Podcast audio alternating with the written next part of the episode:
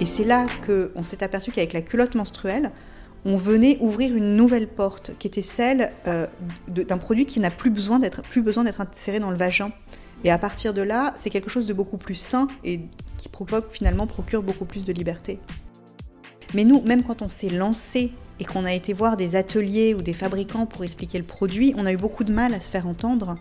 Euh, on nous répétait régulièrement euh, j'ai pas envie de parler de produits comme ça, j'ai pas envie de fabriquer un produit comme ça. Il y a beaucoup de portes qui se sont fermées. Il y a encore énormément de tabous euh, autour de, l'idée que c'est quelque chose de sale, que c'est quelque chose de, toxique, parfois même quelque chose de dangereux. Et le Made in France s'est assez rapidement imposé. Alors, été un vrai challenge parce que trouver des ateliers qui acceptaient de nous suivre, ça s'est pas fait du jour au lendemain. Il y a 3-4 ans, il n'y avait rien. Il y avait une culotte, bordée, une culotte noire bordée d'élastique. Nous, tout de suite, on s'est dit pourquoi encore du noir? On peut peut-être faire de la couleur, on peut peut-être faire quelque chose d'un petit peu, euh, d'un peu plus joli, d'un peu plus gai, d'un peu plus lingerie. Donc, très vite, on a pris contact avec des denteliers. Vraiment, notre, notre volonté de départ, c'est qu'on ne veut plus faire de compromis avec les règles. J'en ai encore le vertige aujourd'hui quand j'y repense. On, ouvre sur Ulule, on lance, on ne fait pas de publicité, et, là, d'un seul coup, on voit les chiffres qui montent. On pensait en vendre 200 et en 24 heures, on en a vendu 800. Sans rien, sans levier d'acquisition, sans rien. Bonjour, je suis Fatima, je vous souhaite la bienvenue sur le podcast de New Woman Boss le podcast des femmes qui entreprennent. Bonjour à toutes, aujourd'hui c'est le 20e épisode du podcast New Woman Boss et pour celui-ci je suis très heureuse d'accueillir Alexandra Richner, la cofondatrice de la marque Réjeanne. Réjeanne, c'est l'histoire de deux anciennes avocates et amies de longue date qui ont eu l'idée innovante de bousculer le marché de la protection périodique et l'envie de faire tomber les tabous autour des règles, et tout cela avec un produit qui va révolutionner le marché, la culotte menstruelle. Alexandra et Wai sont des pionnières en France, alors que l'offre sur le marché de la protection périodique est entre les mains de gros monopoles, qui n'a pas bougé depuis des années, et que des scandales autour de la santé et de l'environnement se font de plus en plus importants, il était plus qu'urgent de trouver une alternative à la fois saine et bonne pour la planète. Mais se lancer dans l'entrepreneuriat sur un produit tout nouveau n'a pas été de tout repos, surtout quand on se lance le défi de créer une marque 100% made in France et avec des matières innovantes sur ce genre de produit, tels que la dentelle. Il aura fallu faire les bonnes rencontres avec des ateliers prêts à les suivre sur ce projet inédit. Et leur détermination a payé puisque quelques mois plus tard, elle lance une campagne de crowdfunding qui fait un carton et qui interpelle les femmes qui se sentent enfin comprises. Dans cet épisode, on parle avec Alexandra du marché de la protection périodique classique, serviettes et tampons, et comment celle-ci peut être mauvaise pour la santé et très polluante pour la planète. On parle également de l'origine des tabous autour des règles et comment les réseaux sociaux ont aidé à les lever. Comment partir de zéro sur un produit qui n'existe pas sur le marché français et convaincre des ateliers de les suivre. Comment la campagne de crowdfunding et l'influence a propulsé la marque et j'ai également demandé à Alexandra ce qu'elle pensait du marché de la culotte menstruelle qui a explosé en seulement trois ans. Vous allez l'entendre, Réjeanne est une belle histoire de rencontre avec une volonté de transparence, de qualité et d'engagement. Merci à Alexandra pour son témoignage. J'espère que cet épisode vous plaira. Si c'est le cas, n'hésitez pas à me le dire avec une note et un commentaire sur iTunes. Et n'hésitez pas également à vous abonner à la newsletter sur le site de newwomanboss.fr. Je vous souhaite une très belle écoute. Bonjour Alexandra. Bonjour. Euh, merci d'avoir accepté cette euh, interview. Avec plaisir. Bah pour commencer, je vais te demander de te présenter, nous dire qui tu es et ce que tu faisais avant euh, de te lancer dans l'entrepreneuriat et de lancer Réjeanne. Très bien. Alors, je suis aujourd'hui l'une des cofondatrices de la marque de culottes menstruelles Réjeanne avec mon associé Y Morter. On a fondé Réjeanne en 2018 après une année euh, de RD et de développement. Réjeanne, c'est une marque de culottes menstruelles fabriquée en France. Avant ça, euh, elle et moi étions avocates euh, en droit des affaires, en ce qui me concerne, en contentieux, droit des marques, droit des brevets. J'y ai passé dix ans dans cette profession, un petit peu plus de dix ans. Euh, et euh, l'idée nous est venue euh, avec Wife, il faut savoir qu'on est amis, on est amis de longue date, ça fait plus d'une dizaine d'années qu'on est amis, amis d'enfance même. Mm. On, en a parlé, je venais d'accoucher et on s'est dit qu'il y avait quelque chose à faire sur les, protections menstruelles, euh, sur ce slip filet et cette énorme serviette qu'on nous donne à la maternité après un accouchement. Et on s'est dit, euh, il y a quelque chose à faire, on mérite mieux que ça, les femmes méritent mieux que ça. Euh, encore un exemple d'un sujet dont on ne veut pas parler. Moi, j'ai découvert ce slip filet et son existence à la maternité. Et on a beaucoup échangé. Hein. Il est, il est, il est atroce. C'est vraiment la cerise sur le gâteau. Vrai. On se remet euh, de l'accouchement, on, a le, bébé dans les bras, on est, on est heureux. C'est un moment intense avec beaucoup d'émotions, beaucoup d'intensité. Et, à ce moment-là, euh, on arrive et on nous dit bah, tenez, c'est pour vous ce, slip, cette serviette monumentale. Et, c'est vrai qu'au moment de mon deuxième accouchement, je revis ce moment donc pour la seconde fois et je me dis mais, mais c'est pas possible. J'en parle à Wai et on se dit mais on peut faire quelque chose. On regarde et euh, on s'aperçoit que ça existe aux États-Unis, mhm. ce type de produit, euh, et également en Australie. Il n'y a pas du tout ça en Europe, euh, c'est quelque chose de tout nouveau. Ma, formation professionnelle d'avocate, notamment en, marque et en propriété industrielle, fait qu'on se dit qu'on veut développer un brevet, on veut un assemblage qui soit unique, qui soit performant. et c'est là qu'on travaille avec des experts en tissu mhm. et avec des, des, avocats spécialisés en droit des brevets il y a à peu près 6-8 mois de, RD, de tests, on réfléchit aux matières parce qu'on veut aussi des matières éthiques, des matières très performantes et très absorbantes. Il y en a plein aujourd'hui, on le voit dans le domaine du sport, même dans le domaine du ski mhm. euh, et des sports un peu de montagne. Euh, mais on voulait des matières saines. Aujourd'hui, il y en a peu et il y a beaucoup de produits chimiques qui sont utilisés dans les tissus. Donc on passe à peu près 6 à 8 mois à travailler sur un assemblage performant. On dépose notre brevet. Euh, ensuite arrive euh, la question de où va-t-on la fabriquer, cette culotte, et comment. Pour nous, le Made in France, c'est une évidence. On est quand même dans un pays avec un savoir-faire incroyable. Et c'est comme ça qu'on lance, euh, qu'on lance les premiers prototypes et un crowdfunding fin 2018. Alors, juste, alors avant d'arriver à tout ça, je voulais justement parler avec toi du marché bah, de l'hygiène féminine. Euh, parce qu'effectivement, euh, c'est un marché qui a, qui a, des décennies et euh, qui a été très, pendant très longtemps sous un monopole avec des serviettes et des tampons. J'ai vu les chiffres, c'est quand même 45 milliards de serviettes hygiéniques qui sont jetées chaque année dans le monde et environ 1447 unités par seconde, ce qui est vraiment affolant. C'est monumental. En France, c'est en moyenne 290 protection par an, soit 11 000 unités sur 38, sur 38 ans de vie. Pardon. Et euh, justement, vous, quel constat vous avez fait sur les conséquences écologiques et en matière de santé euh, sur cette consommation, euh, on peut dire excessive, mais parce qu'on n'avait pas d'autre choix en même temps, de ce type de protection?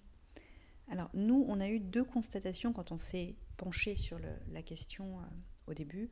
C'est que les protections périodiques, alors déjà j'utilise très rarement le mot protection hygiénique, parce que je trouve que cette notion d'hygiène renforce cette croyance que les règles, c'est quelque chose de sale. Mhm. Donc véritablement, pour moi, on parle plutôt de, protection périodique. On s'est rendu compte que ça générait une quantité de déchets absolument monumentale et surtout de déchets avec des composants plus que douteux. Parce qu'aujourd'hui, euh, dans, dans l'industrie autour de ces produits, on a donné l'habitude d'avoir des produits blancs, même plus blancs que blancs, et de faire croire qu'il s'agit de coton, alors que la plupart du temps, il va s'agir de produits qui ont été blanchis avec du chlore.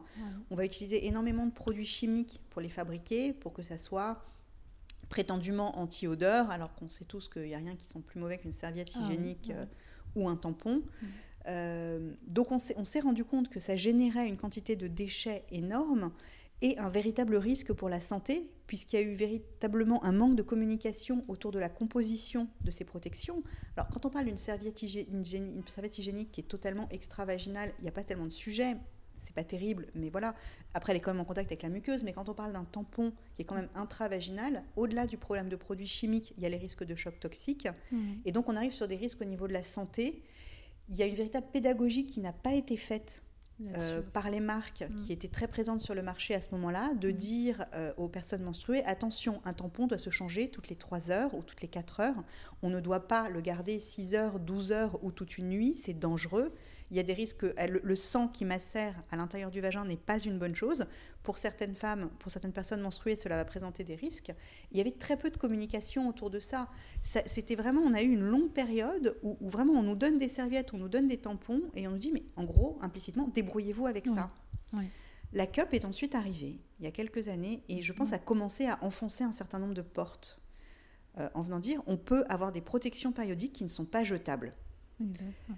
Après, la cup a soulevé d'autres problèmes. Euh, beaucoup de, personnes n'ont pas envie d'avoir une protection à l'intérieur du vagin, trouvent ça mhm. inconfortable, douloureux, ou l'idée ne leur plaît pas, et ça ne réglait pas le problème du choc toxique.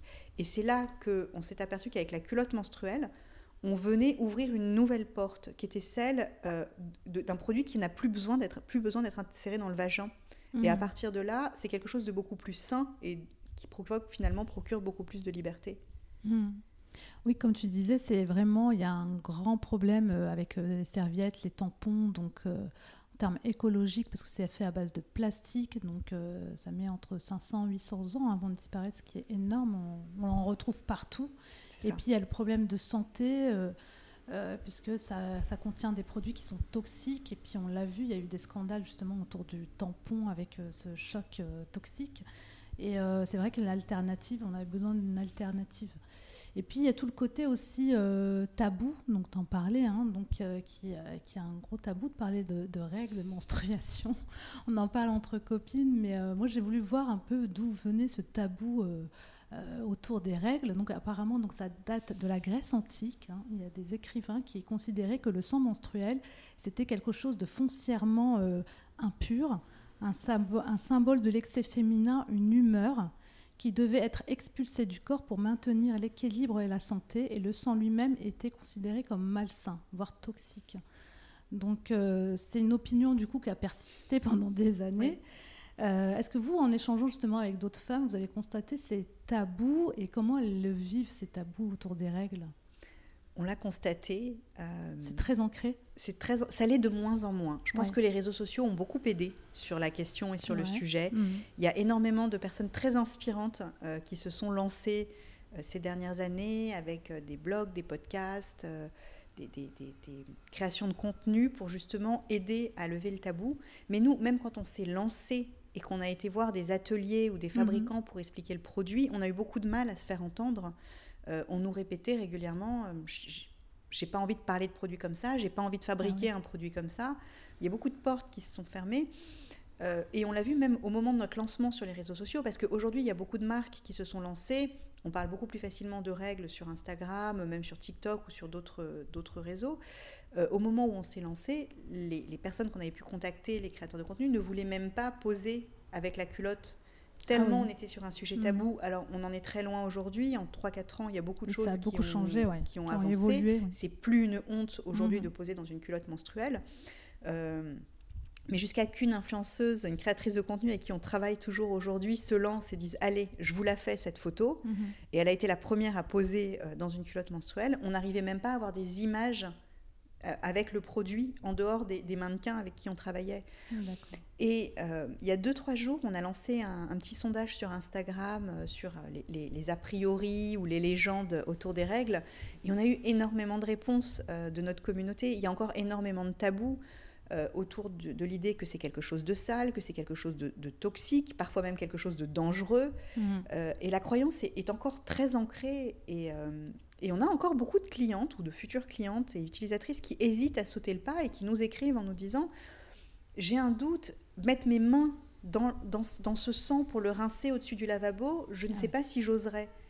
Donc, il y a quand même eu cette croyance et, elle est malheureusement encore là, de moins en moins. Je pense que les, les, nouvelles générations, les plus jeunes, ont compris qu'il n'y avait vraiment aucun, aucune difficulté et que ce sang n'était pas toxique et, mm. et, que les légendes n'étaient que des légendes. Euh, mais le tabou est encore, est encore très présent, mais on avance.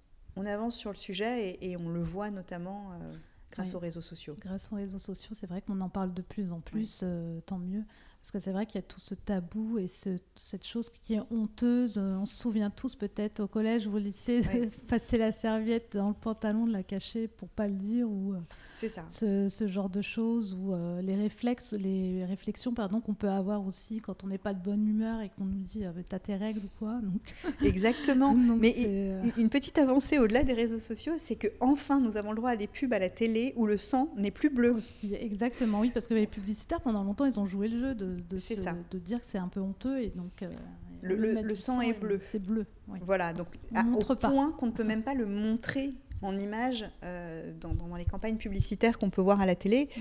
Euh, et c'est vrai que là-dessus, il y a des avancées. Donc les réseaux sociaux ont été vraiment précurseurs. mais comme pour beaucoup de choses, je, trouve que vraiment ça s'étend de plus en plus et on le voit aujourd'hui dans des campagnes de grande écoute où le sang est enfin devenu rouge. Oui, enfin. Comme tu dis, oui, effectivement, les réseaux sociaux ont beaucoup aidé. Puis euh, il y a des femmes qui ont osé en parler. Euh, et, du coup, ça a déconstruit un petit peu des choses qu'on avait. Mais il y a aussi euh, peut-être des choses sur lesquelles on peut avancer, comme l'éducation aussi à l'école ou près des petites filles. C'est vrai qu'on n'en parle pas assez. On leur dit pas pourquoi, qu'est-ce que les règles, d'où ça vient, et pourquoi c'est pas sale, pourquoi c'est pas honteux. Donc c'est tout à fait vrai. Et on est contacté. Et je suis toujours très heureuse quand on reçoit ce genre de message par de plus en plus de collèges, de lycées, ah, soit les, infirmières en interne, soit des professeurs de, SVT mhm. qui nous disent je voudrais en parler. Est-ce que vous pouvez nous envoyer des culottes Est-ce qu'on peut essayer d'en parler?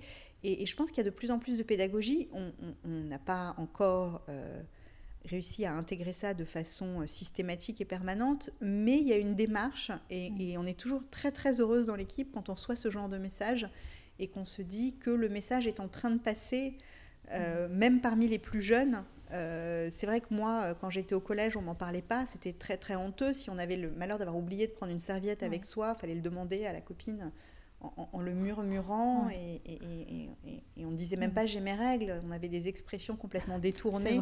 Même le mot règle était un problème, c'était j'ai mes trucs ou, ça va pas, mais on n'arrivait même pas à utiliser ce mot. Mm. Euh, mais c'est un constat que je fais encore aujourd'hui, euh, c'est très générationnel. Euh, selon les, personnes avec qui je peux discuter, lorsque le mot règle va, être prononcé, lorsque je vais le prononcer, mhm. j'ai encore de temps en temps des réactions totalement stupéfaites ou gênées, en euh, disant Ah oui, vous êtes sur ces sujets-là.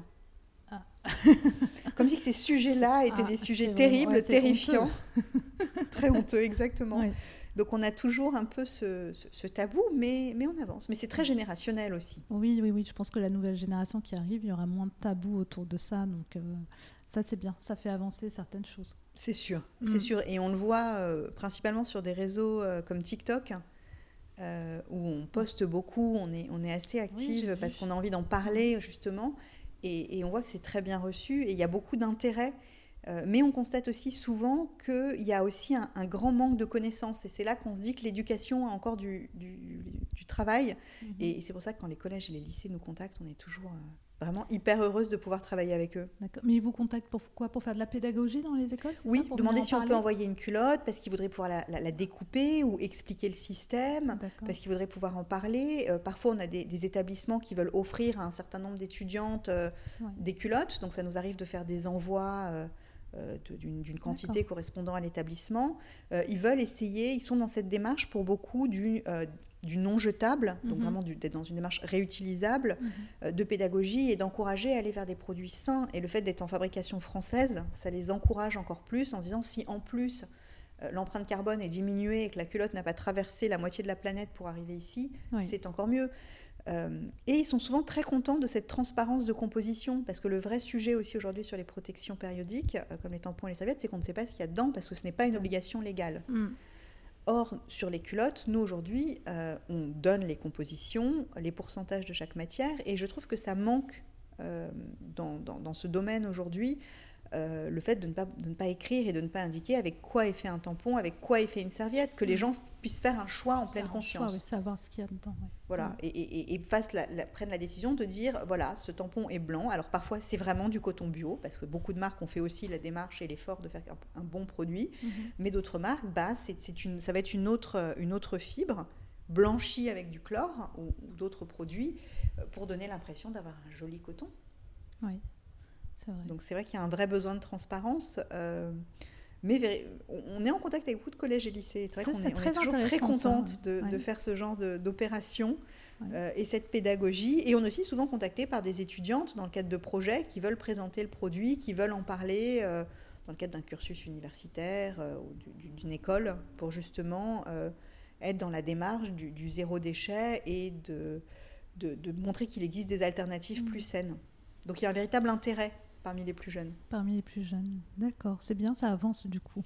et c'est très bien de faire cette sensibilisation, je pense, très tôt, euh, justement pour, euh, pour montrer qu'il y a des alternatives auprès des jeunes et puis, euh, et puis surtout bah, leur permettre de s'exprimer sur le sujet, tout simplement. C'est exact. Mm. Et c'est vrai qu'on a aussi souvent des messages nous disant que c'est un véritable plaisir de ne plus voir sa poubelle se remplir tous les mois pendant une semaine, l'empilement, on, le voit tous, les serviettes qui s'empilent ou, les tampons, euh, qu'en plus on a, on a tous eu tendance à un moment ou à un autre, euh, euh, quand le tabou est très présent, de les enrouler dans, en plus dans du papier toilette et de les cacher au fond d'une mm. poubelle. Et, c'est véritablement.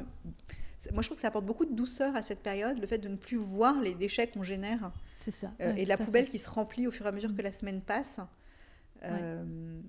Et, c'est vrai qu'on a beaucoup de retours d'utilisatrices qui, nous confirment être se sentir oui, ça plus légère. ça fait, on se sent plus légère. On, on a l'impression qu'on joue un rôle aussi en termes écologiques, de se dire ben voilà, je, gaspille moins, j'entasse moins de, de poubelles, de serviettes hygiéniques, ce genre de choses qui, comme on le disait tout à l'heure, est fait en plastique et qui euh, représente une quantité de déchets monumentale. Exactement. Et pour laquelle il existe des alternatives. Parce que pour, pour, certaines, pour certains secteurs, il n'y a pas de solution, il n'y a pas mhm. d'alternative. On doit être sur des, produits euh, qui ne sont pas réutilisables, euh, malheureusement. Mais sur, la protection périodique, il y a des options. Entre la, en réalité, entre la cup et les culottes menstruelles et les serviettes lavables, on pourrait ne plus avoir de jetables. Mhm. Il existe des alternatives qui ont exactement euh, la même efficacité. Exactement. Justement, quand tu me disais, donc, quand vous avez eu donc, euh, cette idée donc, euh, avec euh, Y, vous commencez par quoi? Pourquoi vous décidez justement de faire du Made in France? C'était tout de suite déjà dans votre état d'esprit de partir sur du produit complètement Made in France? Alors oui, parce qu'avec Y, on est vraiment passionné par tout ce qui est la, beauté d'un produit, par la mode, par les vêtements. Mhm. on a toujours passé beaucoup de temps à échanger sur ces sujets-là.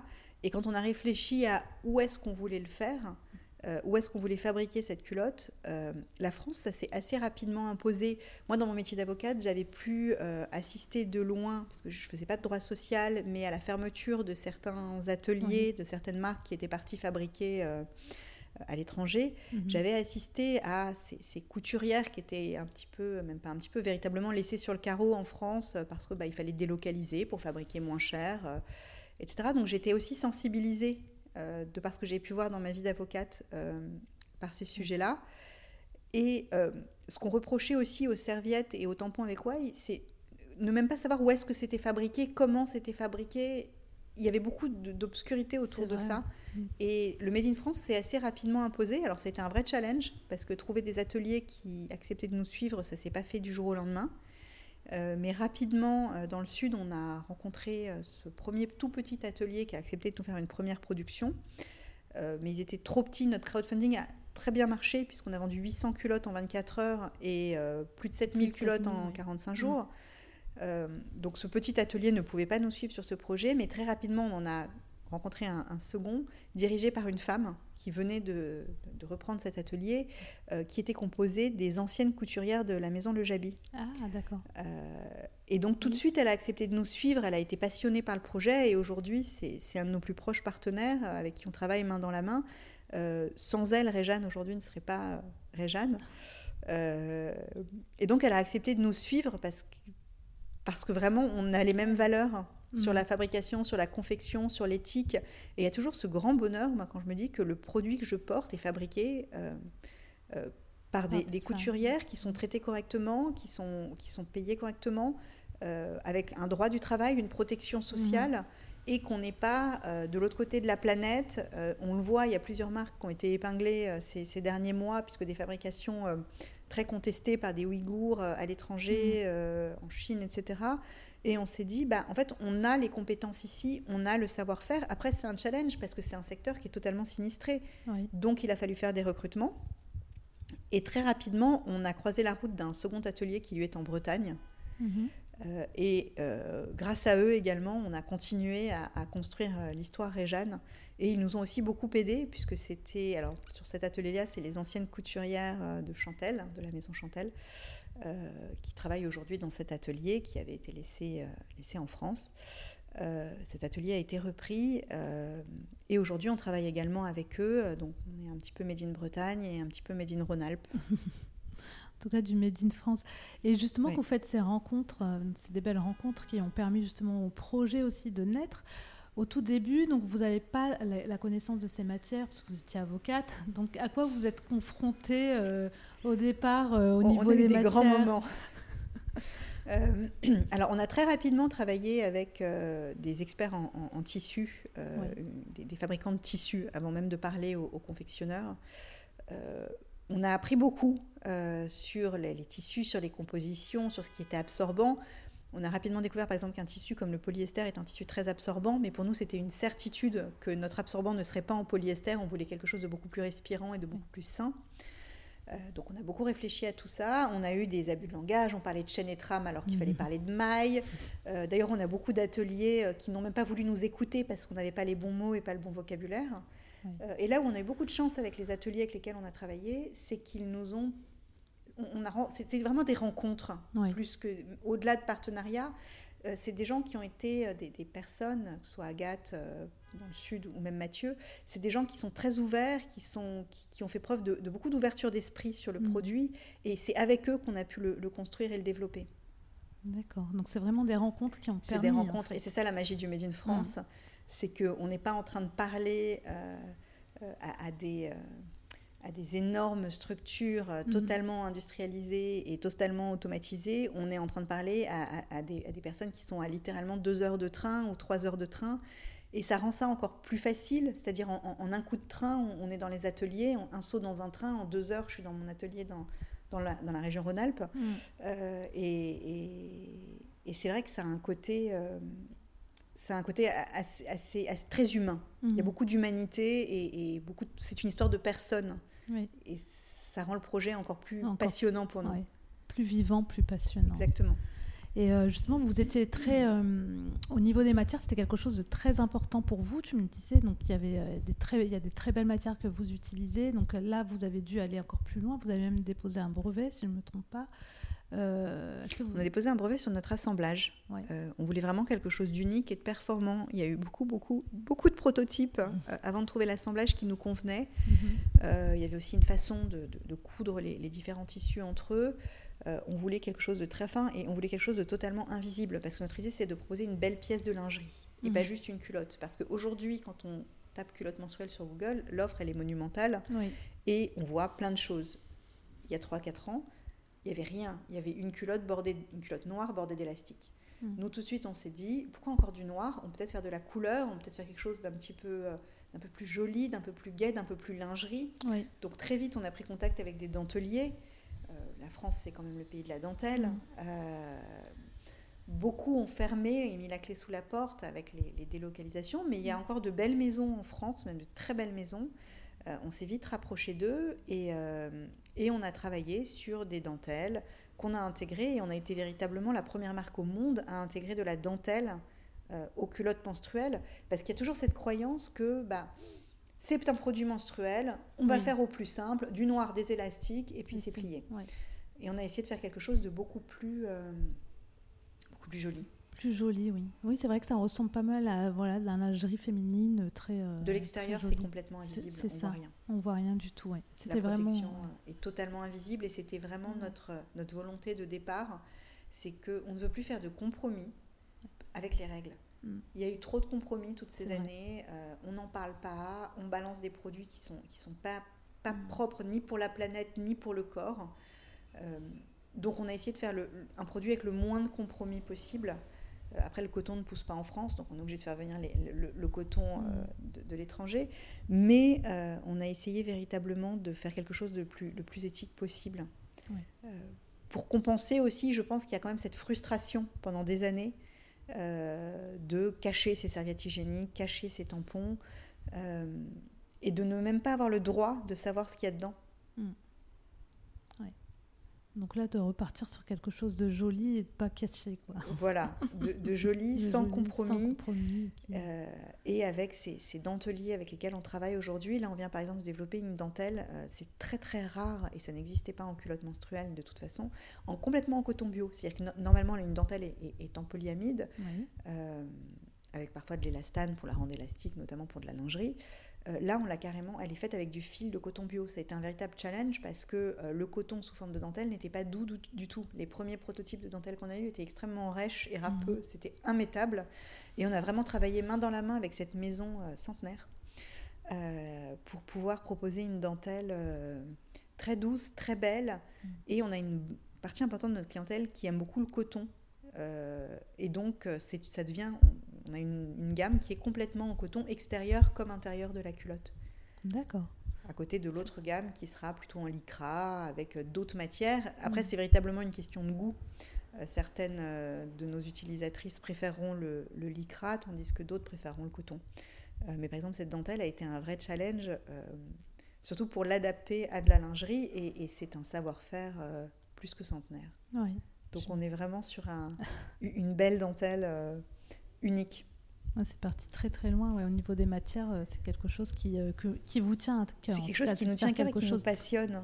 Euh, on a un savoir-faire incroyable en France et il y a eu tellement d'entreprises qui sont parties sans se retourner. Mm. et, on se dit que ce savoir-faire va mourir si on n'en fait rien.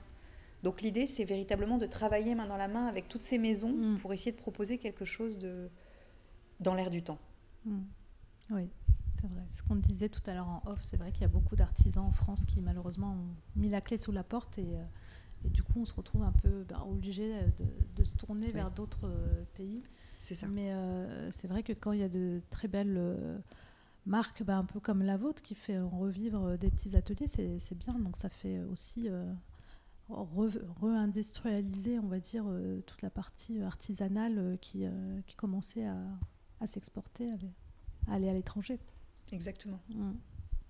Quand vous avez eu du coup donc, les premiers prototypes euh, de vos culottes, comment vous avez euh, justement commencé à parler de Réjeanne? D'ailleurs, juste petite question, pourquoi Réjeanne?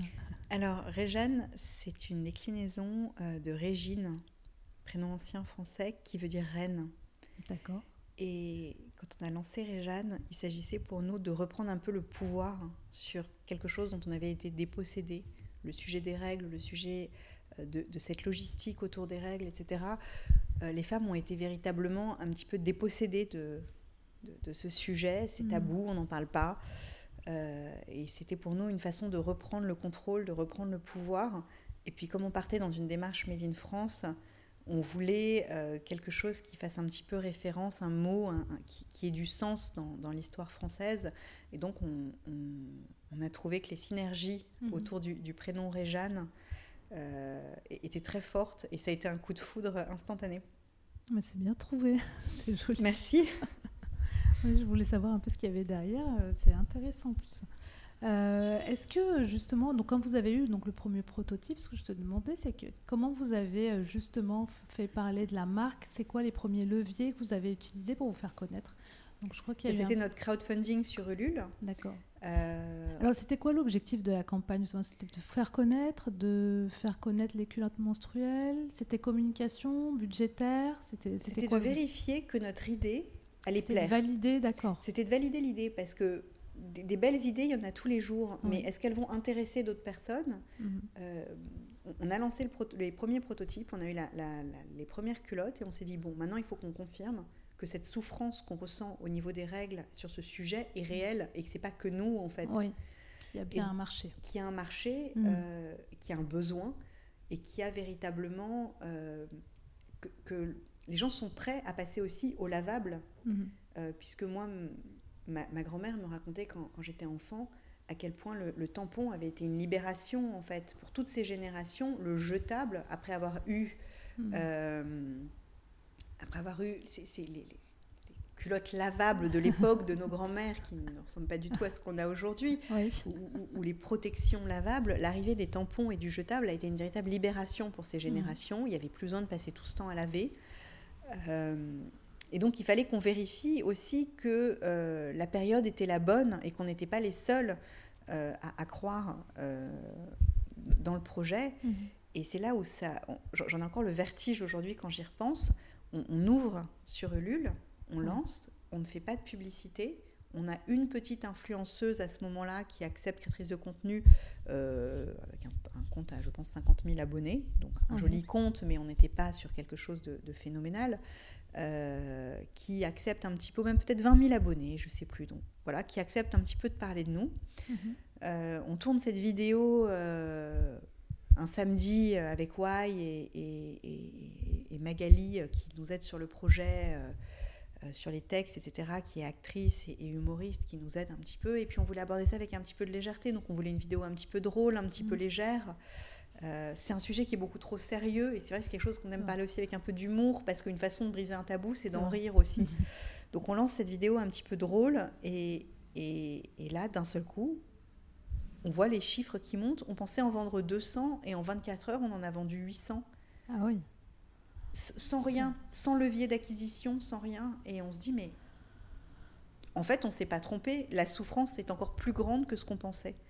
Et c'est là où véritablement je mesure cette souffrance, c'est quand je vois les centaines de messages sur Ulule de femmes nous partageant leur expérience et, nous expliquant euh, à quel point elles souffrent aujourd'hui, qu'elles ne supportent pas les tampons, que les mm. serviettes qu'on colle, qu'on décolle, c'est devenu... Euh, mm. ça, les, dégoûte, ça, les, ça les rebute pour mm. certaines, elles n'en peuvent plus. Et qu'il y a ce véritable besoin euh, de, changement. Euh, en 45 jours, on, vendra 7500 culottes avec quasiment... il y aura Ulule fera une newsletter pour parler du projet. donc ça aurait été aussi quelque chose qui nous a quand même aidé. mais avec très peu de choses. Euh, l'effet boule de neige a eu lieu. Je pense que c'est un produit aussi qui, qui, a vocation à faire parler de lui. Et à ce moment-là, on a eu beaucoup de bouche à oreille. Beaucoup de gens nous écrivaient en disant Mon ami m'a dit avoir participé à ça. Je veux ma culotte, je veux participer. C'est un produit qui existe à ce moment-là uniquement aux États-Unis. Donc très difficile à obtenir. Euh, et aux États-Unis, ils décident d'utiliser des produits chimiques. Donc il y a des nanoparticules d'argent. Le produit est fabriqué en Asie on n'est pas sur, euh, pour moi, on est sur une autre approche, mais le produit existe depuis quelques années. Mm. Euh, on est sur une approche euh, beaucoup plus. on n'est pas sur une approche éthique, avec une volonté mm. d'avoir un produit sain. On est sur une approche confort, mais les culottes sont noires bordées d'élastique. D'accord. donc cet équivalent n'existe pas aujourd'hui, enfin au moment du lancement en France. Euh, et c'est vrai que l'effet boule de neige a été euh, absolument incroyable. Euh, et donc, c'est là où on a eu un moment un petit peu fou, c'est qu'à la fin du crowdfunding, on a donc 7500 culottes à livrer et pas d'atelier pour les fabriquer, puisque notre tout premier atelier nous dit Ah bah, on est parti sur 200 culottes, on ne peut pas vous faire 5000 ateliers, 5000 culottes. Donc, on, part en recherche, et c'est là où, où, Agathe et son atelier dans la région Auvergne-Rhône-Alpes nous dit Allez, je vous suis. Ouais. Ah ben mais euh, c'était bien tombé du coup. C'était bien tombé. Après, euh, le Made in France, c'est quand même des petits ateliers, donc elles ne pouvaient pas nous fabriquer nos culottes tout de suite. Donc on avait à l'origine, euh, on devait les livrer très rapidement en janvier-février, ces 200 culottes, sauf qu'on en a 8000 à fabriquer. on va dire que ça, se serait étendu de janvier à, à mai, mais on a une communauté qui a été hyper patiente. Qui ont été euh, compréhensifs. Ils ont été compréhensifs, euh, parfois impatients, mais, mais, mais, globalement très compréhensifs. Et ils ont été assez fantastiques parce qu'on a aujourd'hui encore dans nos utilisatrices euh, ces, ces, personnes qui nous ont permis d'exister en fait. Donc on a une mm. reconnaissance énorme. et vraiment, je suis toujours très très touchée quand je relis les messages Ulule de, de, de, nos premiers soutiens.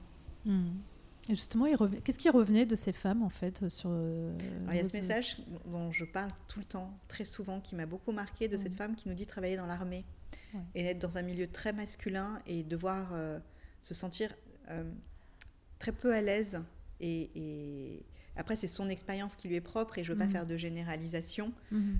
mais qui nous explique qu'elle s'est toujours sentie obligée de cacher ses protections et le fait bah d'avoir ses règles et que la culotte va lui apporter une paix d'esprit supplémentaire euh, face à cette solitude bah euh, qu'elle ressent au quotidien. Euh, aux yeux d'être très émue en me disant mais en fait ce qu'on fait a vraiment du sens et ça n'a pas de sens que pour nous en fait ça a du sens pour toutes ces personnes qui sont en train de nous suivre. Et surtout cette peur de la tâche. Totalement, et c'est ça. Qui, qui stresse. Hein. Ça nous est tout arrivé de stresser en se disant je vais avoir une tâche, est-ce qu'il y a quelque chose ou pas et, et si on se retrouve juste entouré d'hommes, c'est compliqué. De, le, moment de, solitude peut être très violent. Très violent, C'est vrai. Et, c'est toujours ces messages-là, après, ce... pour, une raison euh, que je ne sais pas forcément pourquoi, mais c'est toujours ces messages-là qui, qui, résonnent le plus pour moi, mhm. euh, de, ces femmes dans des, dans, dans, dans, des milieux très particuliers. On a aussi beaucoup de femmes dans, des secteurs comme le bâtiment qui vont nous écrire et qui sont entourés euh, principalement par des collègues masculins toute la journée, mm. euh, qui, vont nous dire que ça leur a apporté cette vraie paix d'esprit euh, et cette peur de la, de, la tâche mais on avait aussi beaucoup de, de, messages de femmes qui ne supportaient plus les tampons, qui ne voulaient plus mettre de protection intravaginale, qui, qui étaient rebutées par mmh. l'idée et qui n'arrivaient pas à trouver de solution satisfaisante et confortable. et voilà. D'accord. C'est bien, donc du coup, justement, quand vous aujourd'hui, j'imagine que les ateliers suivent. J'imagine que vous produisez combien maintenant de, culottes menstruelles Ça représente combien à peu près en volume par mois? alors par mois, euh, je n'ai pas les derniers chiffres, mais depuis le début, on a produit, on va arriver à peu près sur la 500 millième culotte, à peu près 500 000 ah culottes. Donc en trois ans, vous avez fait combien de chiffre d'affaires? Chaque année, j'imagine, c'était une croissance euh, Ça a été une croissance. J'ai pas les derniers chiffres, euh, mais là, normalement, on, on a passé les, les, 500, 000, 500 000 culottes, en sachant qu'au tout début, sur Ulule, euh, ça s'apparente un petit peu à, notre levée de fonds. Mhm. on avait eu un soutien à hauteur de, de, à peu près 230 000 euros. Donc ça avait été un vrai ça nous avait vraiment permis de démarrer et de lancer ces premières productions mm. et, d'avoir euh, euh, cette trésorerie qui nous manquait, euh, qui mm. nous manquait au départ. Oui, parce qu'au départ, j'imagine que vous avez commencé pour les premiers prototypes avec vos fonds propres. Exactement, avec l'argent qu'on avait pu mettre de côté, dans nos vies d'avocate. donc on, a commencé uniquement sur, sur cet argent-là. Euh, et, c'est vrai que ça a été un énorme coup de pouce. Et, l'histoire nous faisait encore plus vibrer parce que c'était un coup de pouce de nos futures utilisatrices. Totalement. Là, vous validiez un marché, vous saviez qu'il y avait une demande, et en plus de ça, que ça, ça, ça résolvait un, gros problème euh, pour les femmes et qui, euh, qui avait ces retours qui, sont, voilà, qui, montrent bien qu'il y avait ce besoin-là. Exactement. Mmh. Donc ça, c'est, ça, ça, valide tout. Puis en plus, donc cette ce budget qui vous permet aussi bah, de lancer les premières productions. Euh, et euh, aujourd'hui, du coup, vous, vous continuez. Donc, j'ai vu qu'il y avait certaines collections. Il n'y a pas que des culottes, il y a beaucoup plus. Il y a d'autres choses. Il y a beaucoup plus de choses que des culottes, c'est vrai. On a commencé sur les culottes, shorty culottes. Très rapidement, euh, on nous a demandé ce qu'aujourd'hui nous avons appelé le period wear. Donc, par exemple, des shorts pour faire du sport, mmh. des boxers, un legging qui nous a valu beaucoup de débats mhm. sur les réseaux sociaux. Un legging menstruel, doit-il se mettre avec ou sans culotte? Euh, Chaque femme est libre de faire ce qu'elle veut au final. Et à chaque fois, ça fait couler beaucoup d'encre. Euh, et, on en parle beaucoup. Et c'est toujours des produits qu'on crée main dans la main avec notre communauté. Mhm. C'est des produits qu'on va nous demander. Et c'est ça aussi ce qui est vraiment facile et pratique dans le Made in France, c'est que puisque tout est à côté, quand on veut développer quelque chose de très nouveau, parce que le legging menstruel, autant dire que ça a été un vrai challenge, c'est un produit qui n'existait pas. Donc il fallait réussir à faire un joli produit fin, qui ressemble pas à une couche, parce que l'idée c'était pas d'intégrer une couche dans un legging, euh, d'intégrer vraiment la technologie Réjeanne dans un produit qui peut être utilisé soit pour faire du sport, soit en mode cocooning chez soi, soit même pour dormir. Mhm. Et donc, on a beaucoup travaillé avec les ateliers. Il y a eu beaucoup d'allers-retours pour développer, euh, pour développer ce produit. Euh, pareil pour les, shorts. Euh, et c'est vrai qu'un produit qu'on nous a très très vite demandé, c'est le maillot de bain. Oui, c'est ce que j'ai vu. Donc, on a sorti les maillots de bain menstruels. pratique ça. Moins d'un an après notre lancement. ils sont fabriqués dans les mêmes ateliers que les plus grandes maisons de maillots de bain en France. Donc en plus, on voulait faire un produit très sympa et assez joli et dans l'air du temps on voulait vraiment faire comme pour les culottes et ne pas se contenter d'un maillot noir basique. Et donc aujourd'hui, euh, euh, on a eu donc ce premier maillot de bain, notre maillot de bain swim pour, euh, pour la plage, pour l'été, pour, la piscine, mais pas pour les nageuses. Il n'était pas prévu pour le sport parce qu'il a un, joli décolleté plongeant devant. donc ensuite, rapidement, on a sorti notre maillot de bain pool spécial pour la piscine avec le dos, le maintien devant. On a beaucoup de nageuses aujourd'hui qui nous le commandent euh, et, qui en sont très contentes et qui évitent cette, euh, cette ah terreur de la tâche au moment où on sort de l'eau. On est toutes déjà sorties d'une piscine ou, de la mer ou de la plage en disant oh, j'espère que le tampon ou que la cup va tenir. Donc ça permet d'éviter ce, nouveau moment de solitude où, là il n'y a pas un jean ou un pantalon euh, voilà, pour, pour, pour, le, pour le cacher. Et l'été dernier, on a enfin sorti les deux pièces qui nous étaient demandées depuis très longtemps. Euh, qu'on a mis plus de temps à, développer parce qu'on voulait vraiment sortir des hauts sympas pour aller avec, etc. On ne veut jamais sortir un, produit euh, avec un compromis. On veut toujours que notre produit soit le meilleur et le plus beau possible. Et c'est vraiment ce sur quoi on, travaille pour avoir quelque chose de performant à chaque mmh. fois et qui restera toujours joli mmh. euh, et dans l'air du temps. J'ai bien compris, j'ai bien vu que c'est vraiment votre ligne directrice, c'est vraiment la qualité du produit, donc made in France, des produits, des matières. Est-ce que c'est ce qui vous différencie Je pense que tu vas me dire certainement que oui, mais J'aimerais avoir ton avis sur le marché, parce que le marché de la culotte menstruelle, du coup, en trois ans, bah, on en a vu beaucoup qui se sont lancés. On a quoi? On a peut-être une trentaine de marques aujourd'hui, euh, et même les plus grands euh, s'y sont mis, hein, les DIM, Etam, etc. Alors, qu'est-ce que tu penses de tout cette, euh, ce marché qui, qui, a explosé, et comment vous, vous vous positionnez par rapport à tout ça? Alors, quand, on regarde ce, marché tel qu'il est aujourd'hui, euh, je suis toujours un petit peu sidérée parce qu'il y a vraiment de tout. Et je pense que c'est un marché qui est cruellement en manque de réglementation, euh, puisqu'il y a beaucoup de marques qui aujourd'hui vont communiquer de façon euh, plus ou moins claire. Euh, notamment, et c'est un vrai combat de tous les jours sur le Made in France, parce qu'une marque française ne veut pas dire une marque fabriquée en France. Mm. Et euh, ce qu'on reproche justement, ce, manque de communication à l'industrie de la serviette, du tampon et à toutes ces sociétés-là, beaucoup de marques aujourd'hui font exactement la même chose par rapport non pas au contenu de leurs produits, puisqu'on est sur du vêtement, sur une pièce de lingerie, donc la composition va toujours être indiquée, mais vont dissimuler le lieu de fabrication ou vont jouer sur les mots marque française ou n'avoir que certains produits sur le site fabriqués en France et pas mhm. d'autres. Euh, mettre des petits drapeaux sur les produits fabriqués en France pour faire croire au consommateur ou à l'utilisatrice finale que toute la marque est fabriquée en France. Donc, pour moi, c'est aujourd'hui un marché qui a besoin euh, d'être structuré, d'être mhm. réglementé. Euh, d'avoir peut-être plus de, contrôle parce que je pense qu'aujourd'hui, euh, beaucoup de marques, euh, françaises ou non, se lancent et font croire absolument n'importe quoi. Et on a beaucoup de clientes qui nous écrivent en disant Je me suis laissée attirer par une publicité Facebook avec mhm. une offre incroyable, trois culottes à 39 euros, je ne comprends pas, elles n'absorbent pas. Ah Forcément. à ce prix-là, en fait, euh, à, ce prix-là, on n'a pas, soit on a une arnaque, soit on n'a pas un produit performant. Euh, et en tout cas, on n'aura pas un produit fabriqué en France. C'est sûr, oui. Euh, donc il y a un vrai problème de communication. Après, il y a de très jolies marques qui se sont aussi lancées en France de façon totalement éthique. Donc en fait, aujourd'hui, je, suis un petit peu stupéfaite quand je regarde le marché parce qu'il y a vraiment tout. Mm.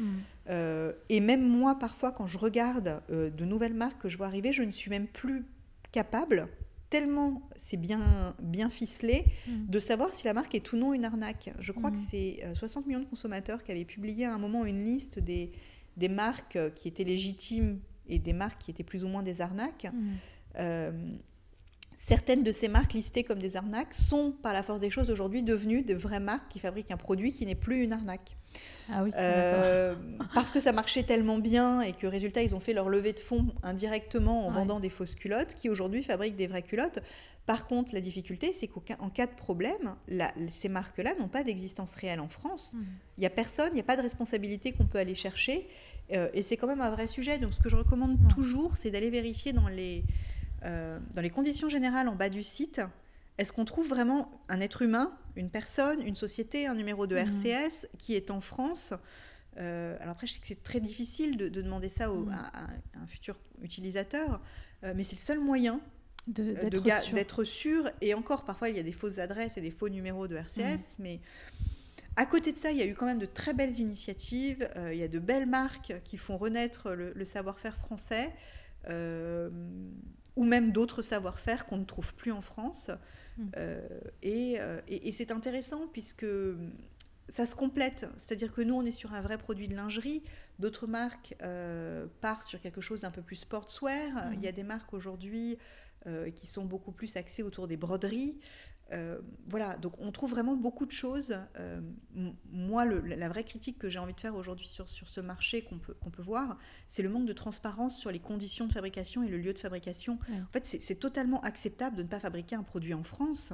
Euh, mais il faut le dire. il faut le dire. Et il y a de jolies marques aujourd'hui qui marchent très bien et qui sont fabriquées en Chine ou, en Asie euh, ou en Europe de l'Est et qui l'assument totalement. Et mm. comme ça, l'utilisateur fait son choix éclairé. Mais on est sur un sujet qui a tellement euh, généré des souffrances.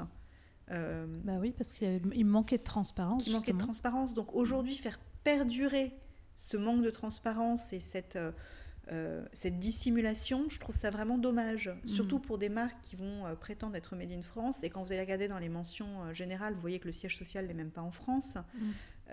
et que certains produits, une toute petite quantité, est fabriqué en France.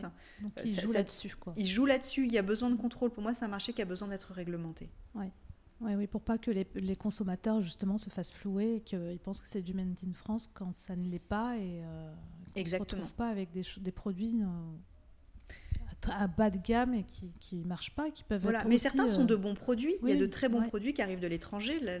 On, le voit, il y a des marques euh, aujourd'hui dans les mm. magasins, même dans le prêt-à-porter, ne désemplissent pas, mm. qui essayent de fabriquer plus ou moins éthiquement à l'étranger, mm. mais qui l'assument complètement. Euh, donc l'idée, c'est simplement d'être transparent, mais certaines marques de culottes menstruelles le font et sont totalement transparentes aussi euh, sur le fait de fabriquer en Chine. Mm. Donc c'est juste pour moi un marché qui a besoin d'être mieux réglementé. Une culotte menstruelle justement fabriquée en France, tu peux nous rappeler la moyenne au niveau des prix, que, comme ça, pour qu'on sache... Euh, Alors une, culotte menstruelle fabriquée en France, euh, sans parler de frais de port, parce que certaines marques les offrent, mm. dont d'autres non, parfois il y a des opérations, mais ça démarre aux alentours, euh, je dirais, d'une trentaine d'euros. Mm. Euh, en moyenne, nous, notre première culotte tout coton est à 34 euros. c'est bien évidemment, on n'a pas les mêmes marges que des grandes enseignes pour pouvoir proposer une culotte à mm. ce prix-là euh, on n'est pas sur les marges classiques, on n'est pas sur euh, les, calculs classiques qu'on nous apprend en école de commerce. Euh, on, a, on a fait le choix de marger moins, mais de croire dans un, dans un, produit pour finalement une, meilleure consommation. Mmh. et résultat, on, le constate, nos culottes ont une, durée de vie beaucoup plus longue que celle de beaucoup d'autres marques.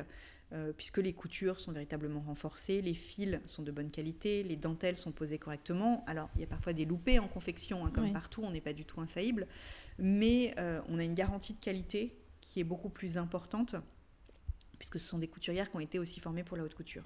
D'accord. Euh, donc, qui ont un savoir-faire assez, assez prononcé autour de ça.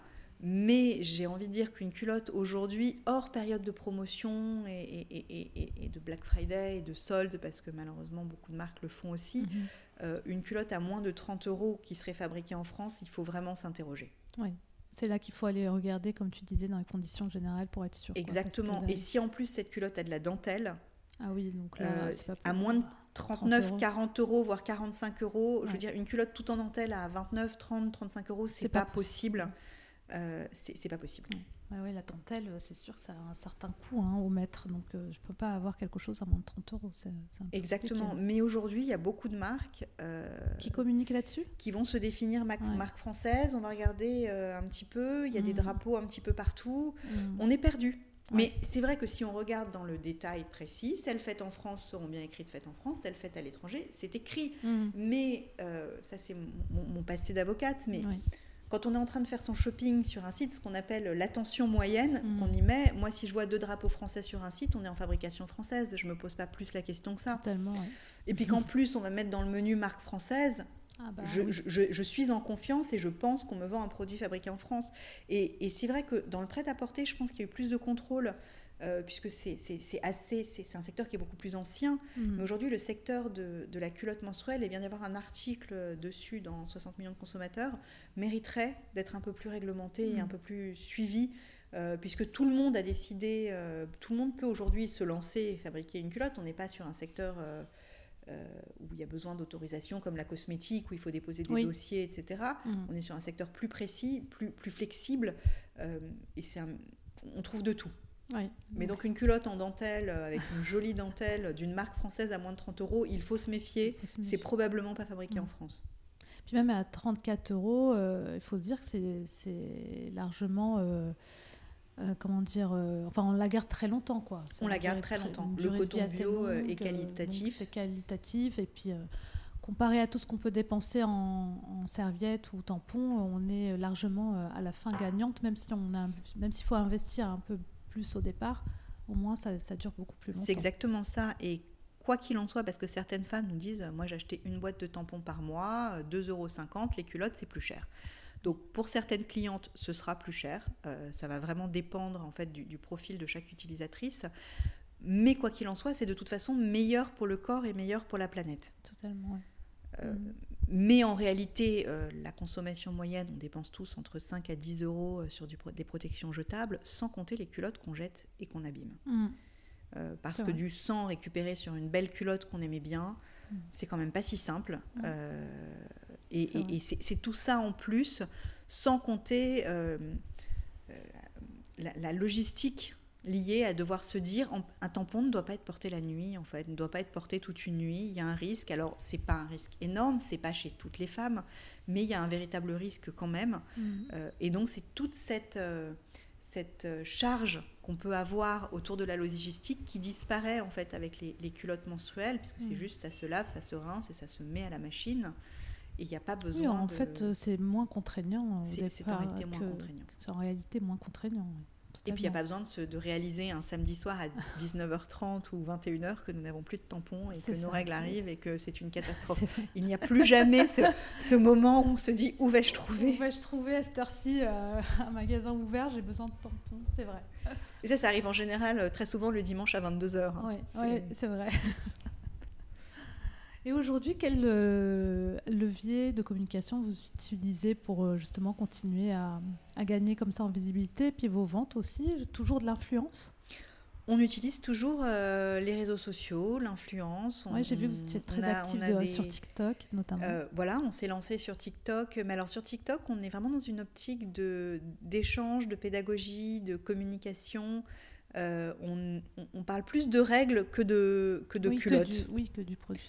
Euh, sur Instagram aussi, et, et ce qu'on a réussi à construire, et, et c'est que les partenariats avec les créatrices de contenu avec lesquelles on travaille, on travaille avec les mêmes depuis des années. Alors de temps en temps, on a de nouveaux partenariats, mais la plupart nous accompagnent presque depuis les débuts de Réjeanne. Mhm. Euh, et c'est vrai que euh, bah, je, je repensais euh, à cette créatrice de contenu qui a été la première à poser en, en culotte menstruelle. Elle nous a encore fait des photos à Chicago euh, pendant les vacances de Noël dans nos culottes. Mhm. Euh, on, on- on travaille avec les mêmes de- depuis le début, euh, qui nous ont soutenus et, et- et avec lesquels on a des synergies qui sont, qui sont super. Avec certains, on a fait des co-créations. Euh, je pense euh, notamment à Romy, par exemple, qui est avec nous depuis quasiment les, les débuts de Réjeanne.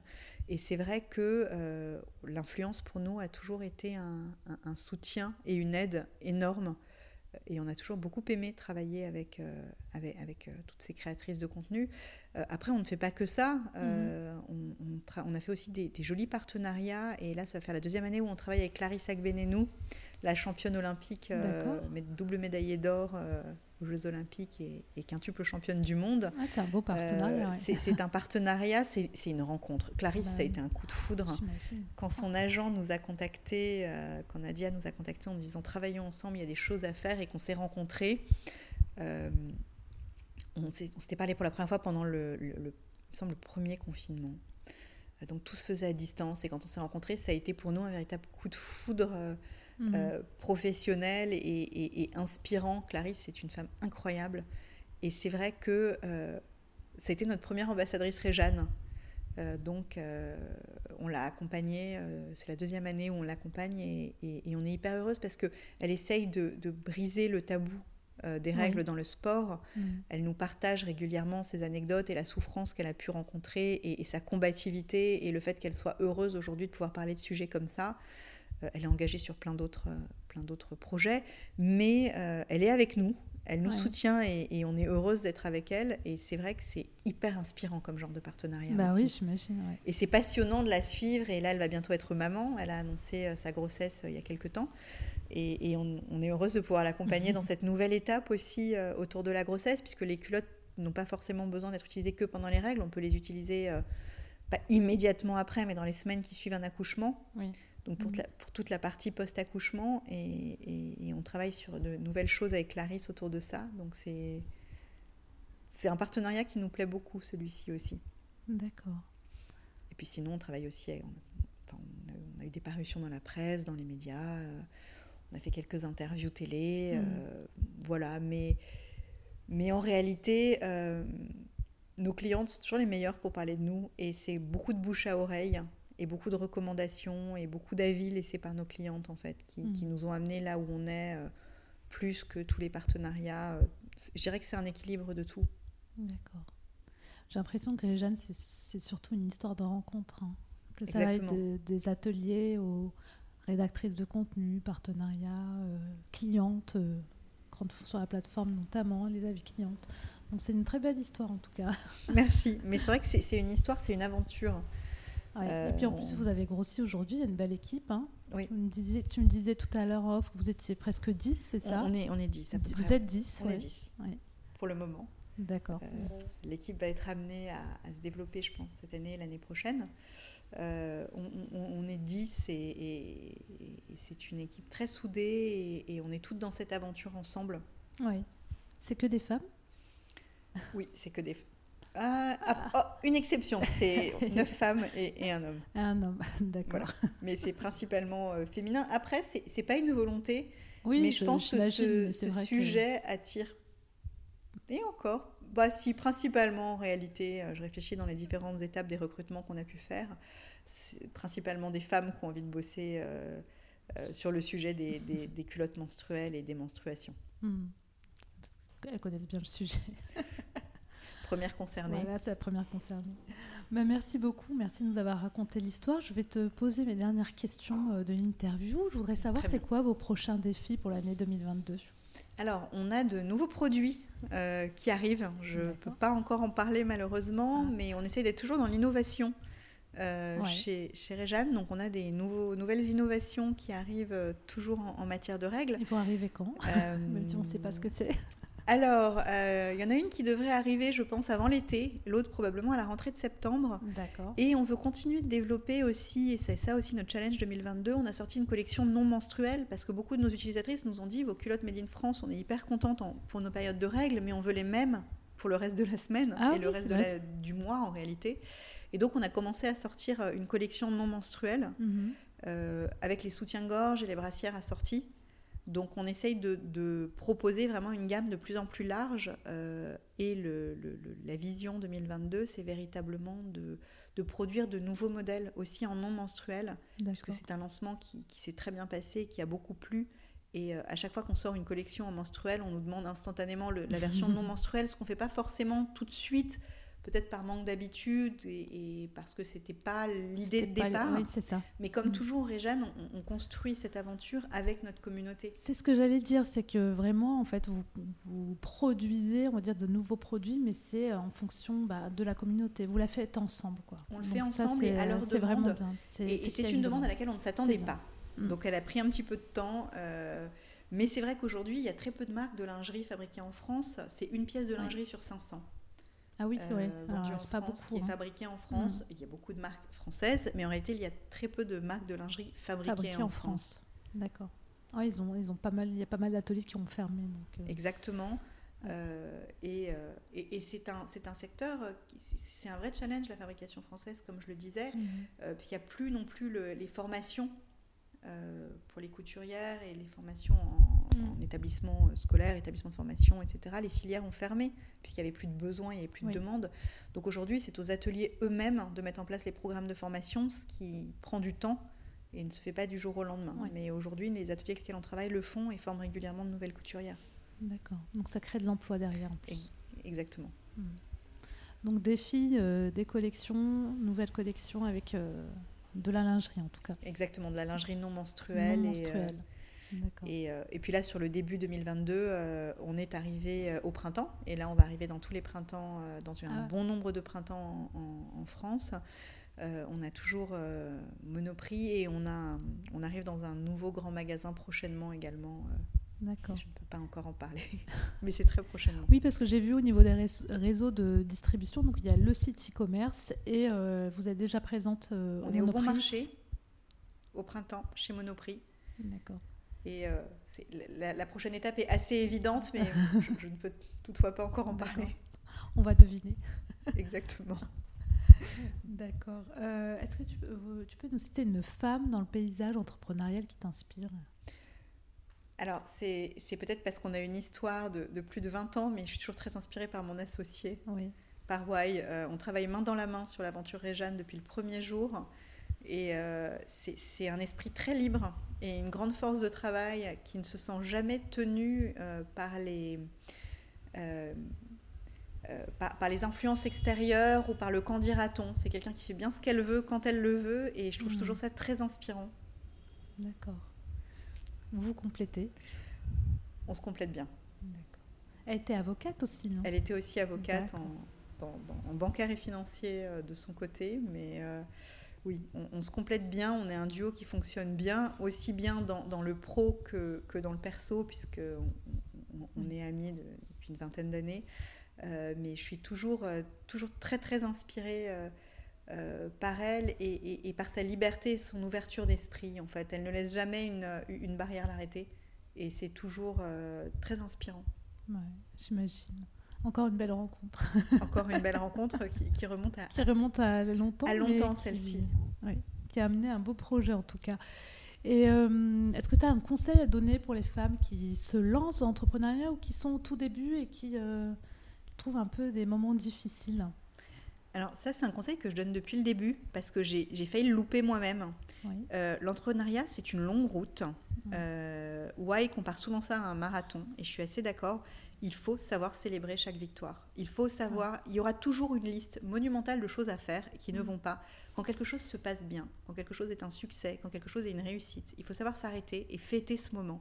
Et, prendre, même, même si on n'a qu'une heure, prendre une heure pour le célébrer, soit aller manger avec des amis, soit avec l'équipe, soit passer ce moment et se dire ça c'est une belle victoire. Mm.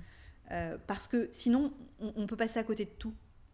Et, la to-do list et, la montagne à gravir est toujours très longue. Et si on ne sait pas s'arrêter et pour se dire ça, c'est une super victoire, bravo, hmm. euh, on ne prendra jamais le temps d'apprécier en fait. Oui, se féliciter pour mieux repartir. Euh. Exactement. Et, savoir voir les victoires, parce qu'il y a beaucoup de choses tout le temps à faire, et, c'est une longue route pour, construire une, entreprise, une start-up, hmm. et, pour se structurer. Et il y a toujours de, quoi se plaindre et de quoi dire que quelque chose reste à faire. Euh, et, je pense qu'en fait, c'est le lot commun de toute société aujourd'hui. Maintenant, euh, quand quelque chose se passe bien, quand quelque chose est une réussite, il, faut vraiment le célébrer et le mm. reconnaître et, mettre de belles énergies autour de ça parce que c'est facile de, se laisser prendre dans ce tourbillon et cette tornade et de mm. passer beaucoup de temps finalement à ne voir que le côté négatif. Oui. Donc célébrer les victoires, célébrer chaque victoire, chaque réussite, c'est vraiment important. C'est important pour son moral et pour tenir. Hein, parce que comme pour, ce long marathon, long marathon ouais. qui est un marathon passionnant. Mais il faut savoir fêter les victoires. On, peut facilement l'oublier. C'est vrai. Hmm. Euh, est-ce que tu as une maxime qui t'accompagne? Aujourd'hui, oui. Euh, elle, euh, elle, elle c'est de je l'avais pas forcément dans ma vie d'avocate, euh, puisque c'était un, secteur qui était très euh, rigoureux, très rigide, très encadré. Mhm. Euh, aujourd'hui, je pense que ce qui m'accompagne le plus, c'est qu'il faut vraiment croire en soi, croire en ses capacités, et, mhm. parce qu'il y a toujours des gens qui sont là pour dire qu'une idée est une mauvaise idée, qu'une idée ne marchera pas, que c'est pas la bonne façon de faire. Euh, y a toujours, les gens ont toujours quelque chose à redire en fait. Alors il y a toujours les soutiens bien sûr, il y, a toujours des, gens qui sont là et qui sont le, socle, comme la famille, comme les amis proches, mais, mais il y a toujours beaucoup de critiques, même sur euh, le produit, parce qu'en fait on peut toujours s'améliorer. Mais il faut se faire confiance, il faut suivre son instinct. Hmm. Quand notre instinct nous dit d'y aller, il faut y aller. Quand on a un vrai doute, en général, c'est qu'il faut réfléchir, s'asseoir, s'arrêter hmm. et, et, réfléchir à pourquoi est-ce qu'il y a un doute. Donc vraiment, euh, moi, ce qui m'accompagne, c'est vraiment suivre mon instinct et, croire dans mon instinct. Oui. Suivre vraiment ton intuition. Exactement, hmm. c'est très important. Parce que j'imagine qu'au début, vous avez eu beaucoup de, personnes autour de vous qui vont... Bah, on a beaucoup d'ateliers qui ne voulaient pas entendre parler du produit, euh, qui ne trouvaient pas ça spécialement intéressant, qui trouvaient ça un peu dégoûtant. Euh, c'est surtout les ateliers, mais sinon, au plus large, en général, on vous soutenait, on vous, critiquait l'idée Alors, moi, j'ai été vraiment soutenue par ma famille. J'ai eu beaucoup de chance euh, que mon mari, euh, mais pour ça a été pareil pour Why. Je mhm. pense que moi, mon mari a tout de suite été assez euh, fasciné et heureux. On avait, on avait donc deux, on a deux filles, mhm. donc heureux qu'on avance sur ce sujet et qu'on brise les tabous. mes parents aussi ont été, ont été un soutien euh, assez, assez présent. Euh, après, je quittais une vie d'avocate d'affaires qui roulait bien. Euh, donc beaucoup de gens m'ont quand même malgré tout dit attention, tu sais ce que tu fais. Es-tu sûr de savoir ce que tu fais? Mais j'étais à ce moment-là, mon intuition, mon instinct, j'étais entièrement ce qui n'est pas toujours le cas, mais j'étais profondément convaincue que, que j'étais sur la voie que je devais suivre. Mm. J'avais passé dix ans dans, le métier d'avocat. j'ai bossé avec tout, type d'avocats, mais j'ai eu beaucoup de chance de travailler avec quelqu'un qui était très inspirant. Mm. donc je ne vais pas dire que j'ai quitté ce métier parce que je bossais avec des gens qui étaient désagréables, durs. C'était pas le cas. Euh, j'étais dans un cabinet qui était très agréable, je bossais avec des gens qui étaient très inspirants. Euh, mais à un moment, ça a arrêté de me parler, ça a arrêté de me, me passionner, ça, ça ne m'intéressait mm. plus. Aller plaider des contrats à plusieurs millions, ça avait plus de sens en fait. Ça n'avait plus, plus de sens pour moi. Euh, oui, tu n'avais plus la passion que tu avais au départ. J'avais plus cette passion. là, c'est le projet est bien tombé parce que tu avais besoin de passer à autre chose en fait. Exactement. Et, mm. et, comme quoi, l'intuition, toujours l'instinct de suivre euh, son instinct. J'ai suivi en fait cette voie qui s'ouvrait à moi. Et, et, même si les gens avaient des doutes en, me disant pour certains, mais tu quittes quand même un joli métier, mmh. euh, j'ai eu quand même beaucoup de soutien autour de moi. Je pense que mon entourage a, vraiment ressenti euh, que c'était quelque chose, une évidence. Mmh. Ça s'est rapidement imposé comme une évidence. Je ne pouvais pas faire autre chose que me lancer dans l'aventure Réjeanne. Après, on a tous des histoires différentes. Mais, euh, mais pour moi, ça s'est imposé assez rapidement. Alors après, le, le, où, quand, comment, de quelle façon, ça a été moins simple. mais, mais, le fait de, de, poser ma démission, de quitter 10 ans d'avocature, alors que je voulais être avocate depuis que j'avais... Euh, j'ai grandi avec une maman avocate. Mm. Donc je voulais être avocate depuis que j'avais 4 ou 5 ans, après avoir vu une plaidoirie. Euh, ça a été vraiment tourner une page, mais ça a, été, ça a été une évidence. C'était une évidence, oui. Mm. Ça s'est imposé à moi, en fait. D'accord. Donc c'était le bon moment pour C'était le, autre chose. Les bonnes, les, oui. Hmm. Le bon timing. le bon timing et les planètes étaient alignées à ce moment-là pour que je, je, raccroche la robe, comme je dis souvent. Hmm. Et, et, je n'ai aucun regret. Aucun regret. C'est le plus important. Exactement. Est-ce que tu as un livre, podcast ou documentaire que tu aimerais partager avec nous? Oui, alors c'est un livre que j'ai découvert euh, assez tard, mais que j'ai trouvé très inspirant, c'est L'alchimiste. Euh, que j'ai découvert, euh, je dirais, il y a peut-être deux ans. Mhm. Et ce livre m'accompagne au quotidien, je le relis régulièrement, je relis des passages. Euh, il y a beaucoup de, sagesse dans ce livre autour du chemin de vie, de suivre son chemin, de suivre sa route, d'avoir confiance dans ce qui va se passer et, d'être persuadé et, et d'avancer sur la croyance que, en fait, de bonnes choses vont se passer parce que c'est très facile de se laisser engloutir par tout ce qui est négatif dans le quotidien. Et, ce livre nous rappelle qu'il faut suivre sa route et, il faut croire qu'il faut, il faut vraiment euh, croire, en soi, et, dans la beauté de la vie et de ce qui va mhm. se passer. et ce livre m'accompagne. Je, je, suis déçue de l'avoir découvert aussi tard. J'aurais aimé le lire avant, mais c'est que c'était pas le moment. Voilà, le bon moment, euh, c'est il y a peut-être deux ans quand je l'ai découvert. Et ce livre m'accompagne quotidiennement et je le recommande à tous les gens autour de moi qui ne l'ont pas lu. Euh, c'est un, un, un, un, beau livre. L'alchimiste, d'accord. Je mettrai dans les recommandations. Euh, très bien, si on veut t'écrire, Alexandra sur LinkedIn, c'est très bien. Il y a une adresse Réjeanne aussi sur le site. on peut me contacter de plein de façons. Très bien, bah, merci beaucoup. Merci à euh, toi. Je vais te laisser le mot de la fin. Bah écoute, euh, merci pour, euh, pour ce podcast et ce que j'ai envie de dire aux auditeurs, c'est que il faut croire en soi, il faut croire en ses rêves, il faut suivre son instinct. Son instinct, parfois, va nous dire, notre instinct nous dit parfois de nous arrêter, de réfléchir, c'est OK. Parfois, on a besoin de deux ans, cinq ans, dix ans pour se lancer, c'est OK aussi. Mm. Ce qui compte, c'est le chemin, c'est pas l'arrivée en réalité. Et, il faut vraiment savoir s'écouter euh, et se rappeler que l'arrivée, c'est en réalité le début d'un nouveau chemin. Hmm. Donc tout ça est une voie qu'on suit et, il faut faire ce qui nous rend heureux et, ce en quoi on croit, sinon ça vaut pas la peine. Bah merci, c'est un très beau mot de la fin. merci à toi. merci. Vous êtes encore là? Ne partez pas.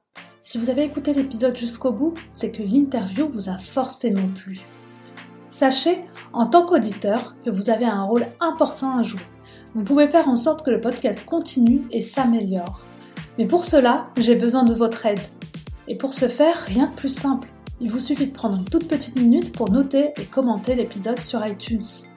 C'est vraiment pas grand chose, mais c'est tellement important pour moi. Je vous invite aussi à vous abonner à la newsletter sur le site de newwomanboss.fr pour rester au courant des derniers épisodes et sachez que je suis à votre disposition pour échanger. Vous pouvez me retrouver sur Instagram ou sur LinkedIn. Merci encore d'avoir écouté l'épisode jusqu'au bout et je vous donne rendez-vous la semaine prochaine avec une nouvelle invitée. Très belle semaine à vous